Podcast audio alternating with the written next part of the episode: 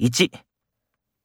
本社に行っちゃった大前さんって、本当に仕事できたよね。その上、下の人に優しいから、すごく慕われてるよね。